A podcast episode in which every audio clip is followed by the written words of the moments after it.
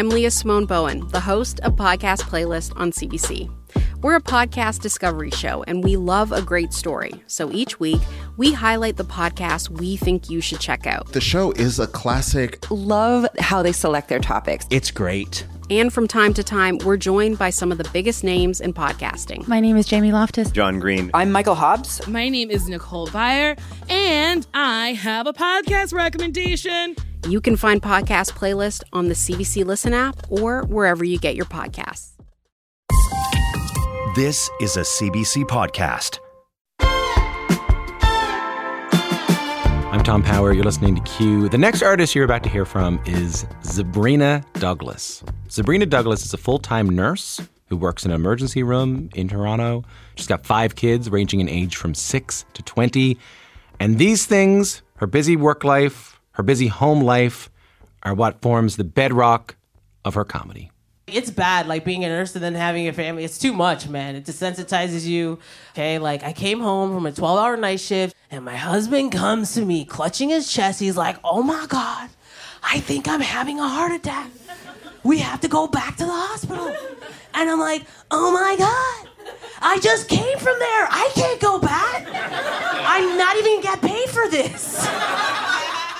That's right. And along with being an emergency room nurse, Zabrina Douglas has been doing stand up for about 15 years now. She's been nominated for a Juno Award, performed at Just for Laughs. Now she's getting ready to record her new album, Nurse on Nights. So Zabrina dropped by the studio to talk to Q guest host Saroja Coelho about her unlikely path to comedy. And let me tell you, if you're someone who thinks that you only have one story in you, that you can't possibly be anything other than what people already expect of you, you got to listen to this one. It is such a pleasure to meet you. Hi. Hi, how are you? I'm great. I've been laughing my head off to your comedy. I'm going to dive in right away and ask how on earth you got your start. Oh, wow. Well, actually, my start to comedy happened five years into nursing when I had really bad um, stage fright. Like, I couldn't talk in a group of healthcare professionals, which was bad for me. Like, especially as a nurse, like they'd ask things like, Oh, what do you think we should do with this patient? And my heart would start pounding. And I'd be like, I know, I know, just say it. And I'm like, Oh my God, I don't want to look like an idiot. I always had that thought in my mind. And I remember I just turned 30 and I'm like, I need to get rid of this stage fright. And I searched online and I found a workshop for stand up comedy. And I'm like, I always wanted to try stand up comedy. I'm always funny in my group of friends that I know, right? So that's how I started it. And when I went on stage for the first time, I became super addicted. what was it? What was the thing that made you feel totally addicted to comedy? Because that is a very extreme remedy to your problem. It is because I thought like, oh, if I go on stage and try and tell a joke, I will. I there's no way I'd ever have stage fright in a small group of people like ever again. There's no way. But like just the the first time I actually got a laugh to a joke and it was something that I achieved in a group of strangers. They didn't know each other really. Like there's no relation and they actually laughed at something that I created. It's like such a rush. I gotta try and imagine this how a person goes from really deep anxiety. This is not just a little bit of fear. Oh, no. What yeah. you're describing is the heart palpitations, the sweaty palms, the can't concentrate, can't breathe. Kind Yeah. Of. Yeah, yeah, So, how do you go from that to a wide open stage and an open mic? Oh, it's insane. Like I it took me a year to completely get rid of that feeling, but like to, on on a day to day basis, me answering like simple things that used to give me so much anxiety, I didn't have that anymore. But then, like um, as the stages got bigger and there'd be cameras, and it would be like that would I'd have to conquer those kind of fears. But then after a while, like I still get nervous, but it's like a normal do- dose of nervousness, you know. Like I can still say things, you know what I mean? So like it took me a whole year before just to kind of get comfortable. Like maybe other comics, it would take such a shorter time but like being nervous and stuff, I had to combat feeling confident. And being a comedian, number one, not even your jokes, number one is you feeling confident. Like you have to feel confident. Do you remember the first time that you really killed it with a joke?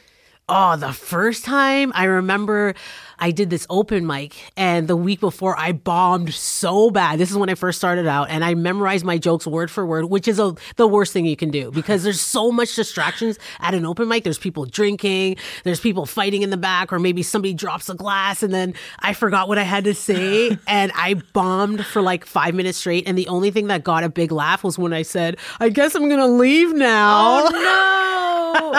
and then I felt so bad. I'm like, oh my God, this is the worst. And then the whole time I was like, I can't, I wanted to run away, but I'm like, I can't. If I run away, I'll never do this again. I need to conquer this or whatever. So then it was like jokes that I made up at that class and they were so, they were bad jokes. I'm not going to lie. Like, I can't even tell you how bad they were.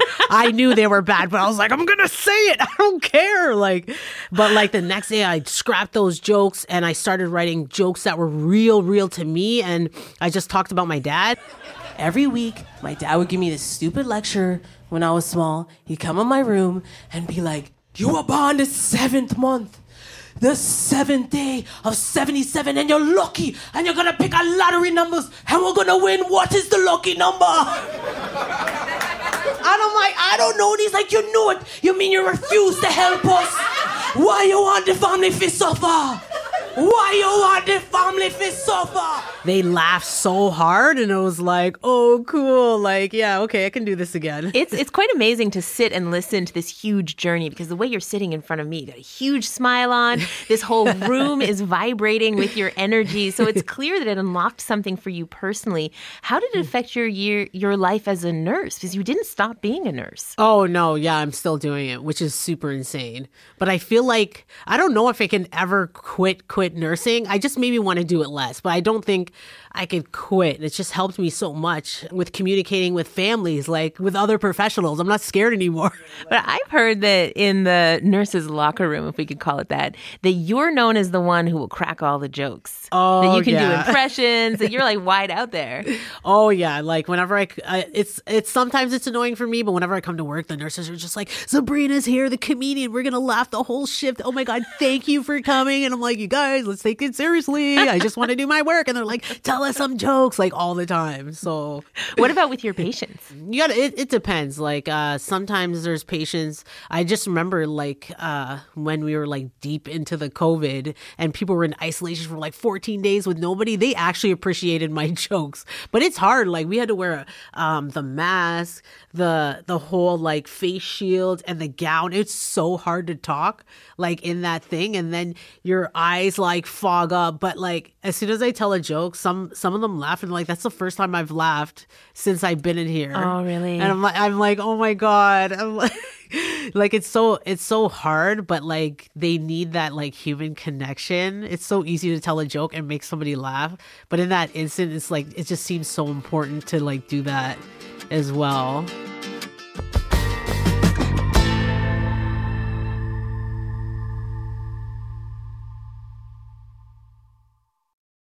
Hi, I'm Willa Paskin, the host of Decoder Ring, Slate's podcast about cracking cultural mysteries. On Decoder Ring, we dive down rabbit holes and obsessively explore questions hiding in plain sight. Like, why has slow dancing gone out of style? And when did we all become obsessed with hydration? And where did the word mullet, you know, to describe a hairstyle, come from? That's Decoder Ring, named one of the best podcasts of 2023 by the New York Times. Listen to new episodes every two weeks and make sure to follow us so you never miss one.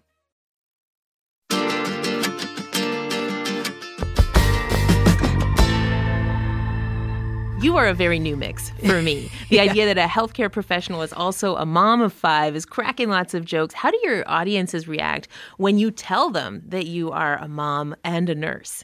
Oh man, it's insane. Like it depends. Like sometimes there's the judgy crowd, and then it's like I figured out that I should tell them I'm a nurse first instead of talking about how I, how my kids are so annoying, and they're like, "Oh my god, your kids are annoying!" Like, and I'm like, "Yeah," but like it depends. I mean, the older older crowd likes it.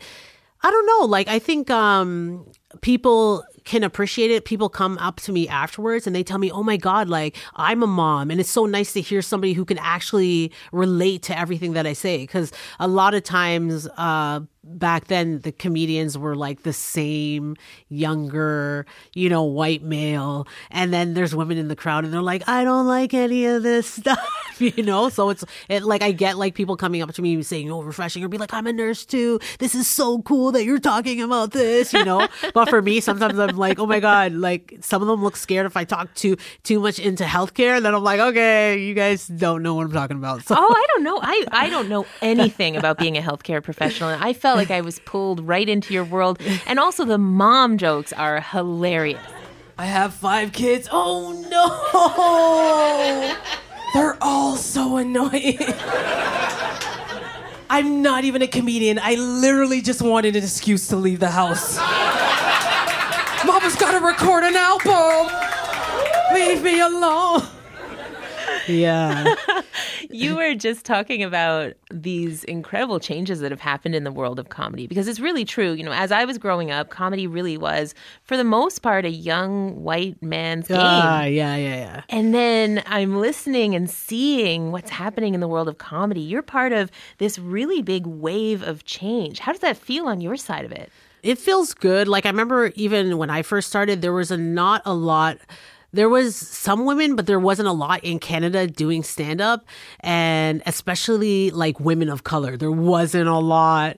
And I think it was about like almost 10 years ago or like eight years ago, I started this show called Things Black Girls Say. That's the name of my um, album that I have out that got nominated for a Juno. Thank you. um, but like, I got, there was more and more women coming out that would see me do stand up and want to do stand up. Like, people who actually got inspired from my stand up and were doing it, which feels like so cool. Cause I'm like, I don't want to be the only female on a lineup of all males. It was the worst. Like, some of the shows I would do, they'd introduce me like, anybody here? There's a woman on this show. Oh, like, no. I know. Oh. Yeah, and I'm just like, oh, let me just tell my jokes. Like, let me not get annoyed and tell these people off, you know? Because like it was so it's it's hard. Like I like how it's so diverse now. There's so many different people just talking about their experiences and relating to the audience because the audience is not all white males like why do you have a lineup of just you know what i mean? Just one type of person. It should be super diverse. And if you're funny you can relate to anyone. But you take a lot of risks too. I mean, you joke about death. oh yeah. Yeah. And the thing is like i like i have to. Like it it my job like being a nurse is so hard. It's so like we can't like as nurses you can't be sad with family members. You can't. Like you can be sad, like you can empathize, but you can't be sad because you have to take care of like how many different people. Like uh, it's it can be very depressing. And then a lot of nurses who take a lot of the work to heart, they don't last that long. You have to have a you have to have a sense of humor.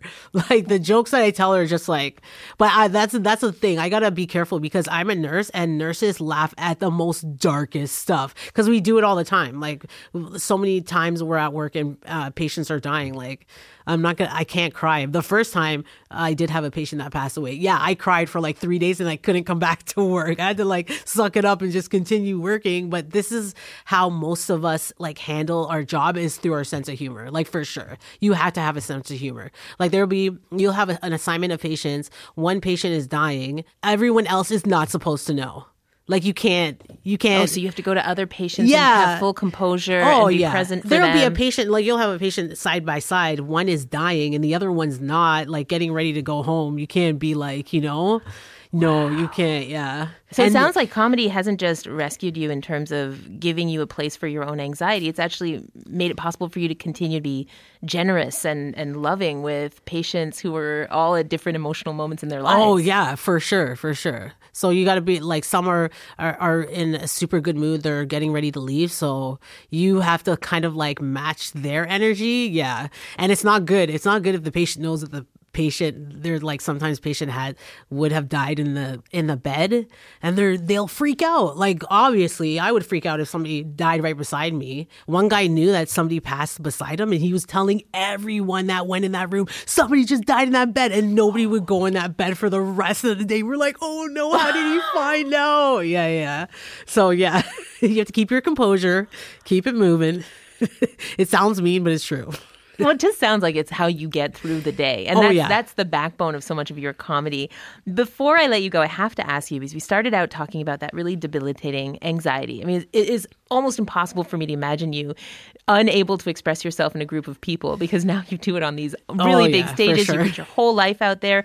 I'm wondering what your relationship is with anxiety now. Do you still get those those jitters, that burning inside? I still do get jitter, jitters, but it's not as severe as it used to be. And it's normal to be nervous. Like, as an artist, you should be nervous before you go on stage because that's when you like perform your best. If you're just too calm and everything's not a big deal, like the audience can tell that you're not excited enough and they're just like, oh, this is boring. But like, yeah, I still do get nervous. I'll still, before I go on stage, uh, there's one thing that I always say to myself I'm like, I can't believe I'm doing this right now. Like, every time I say it, I'm like, what am I doing? I'm a nurse. Like, yeah, it's it feels so. Sometimes it feels pretty surreal. Especially um, the biggest show I did a few months ago was in uh, Montreal. I did a taping for um, a gala taping, and it was super big, all the lights, and I'm like, oh, I'm just a nurse, but this is fun. Like, and then I had to go back and work a night shift, and I was just like, oh my god, I I'm a star. what am I doing? Yeah. So it's so weird sometimes. Zabrina, you are such a joy to talk to. You've had me laughing my head off for days now as I've listened to your comedy. Thank you so oh, much Oh, for being here today. Thank you so much for having me.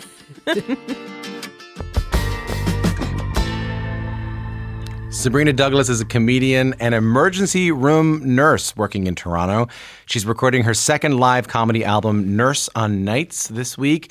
If you're in Toronto, you can catch the live tapings at Comedy Bar West. They're happening this Friday and Saturday. Uh, the other episode we have today uh, is speaking of music, my conversation with Dan Wilson. Dan Wilson is the lead singer of the band Semisonic. Remember that song? Closing Time. Wrote and sang that. They have a new album out. Really, really good. Also, Dan Wilson wrote Someone Like You for Adele, uh, Not Ready to Make Nice uh, for the Chicks, then known as the Dixie Chicks. I mean, ended up writing songs for like Taylor Swift. And anyway, he has a lot to say about what happens when you go to have this incredible career writing songs for other people and then you have to go back to your old band. Go check out that conversation if you're interested in how the sausage is made in pop music. All right, we'll see you soon. Later on.